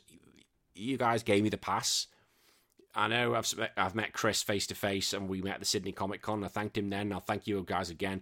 Thank you. You didn't have to give me that media pass. I'm only a very, very small little podcast, and I'm not trying to blow smoke up my down. I don't know, deflate myself. I am a small podcast, but you gave me the opportunity to do something I never thought I'd do. And to say how much it meant, my dad, when I told him, he has always hated video. He's not a big fan of video games, but he even said to me, this is sort of your dream, isn't it? And I went, yeah, it is. And he was a 36-year-old man. He said, when I said I'm going to interview Nintendo, and he couldn't believe it. And he was like, I'm so happy for you. I'm so made up for you. So thank you guys. And I know you've said, can't wait to see you next year. I do want to go next year. So hopefully you've enjoyed this episode. Hopefully I haven't offended you. And hopefully when I put my application in next year, you can prove it again. But either way, I loved it. And thank you. And you can't see it, but I've got my hands together and saying thank you so much. And finally, I want to say thank you to my wife. You came down along with me, the Queen. You won't listen to this. I know you don't, but one day Hiccups will listen to this when she's old enough. Thank you, guys. You guys mean the world to me. You put up with me for those 4 days. It was a big, huge trek, us going there, back and forth. And you put up with a lot. I know you went well, especially the first day. You really went well. But thank you. Literally, that was a dream of mine to do, and you let me do that. So thank you, and I love you always. And that's about it. That is me ranting on. That is me ranting about PAX. I know it's probably a bit of a longer episode. What do I do? Oh, I've got to do the editing as well.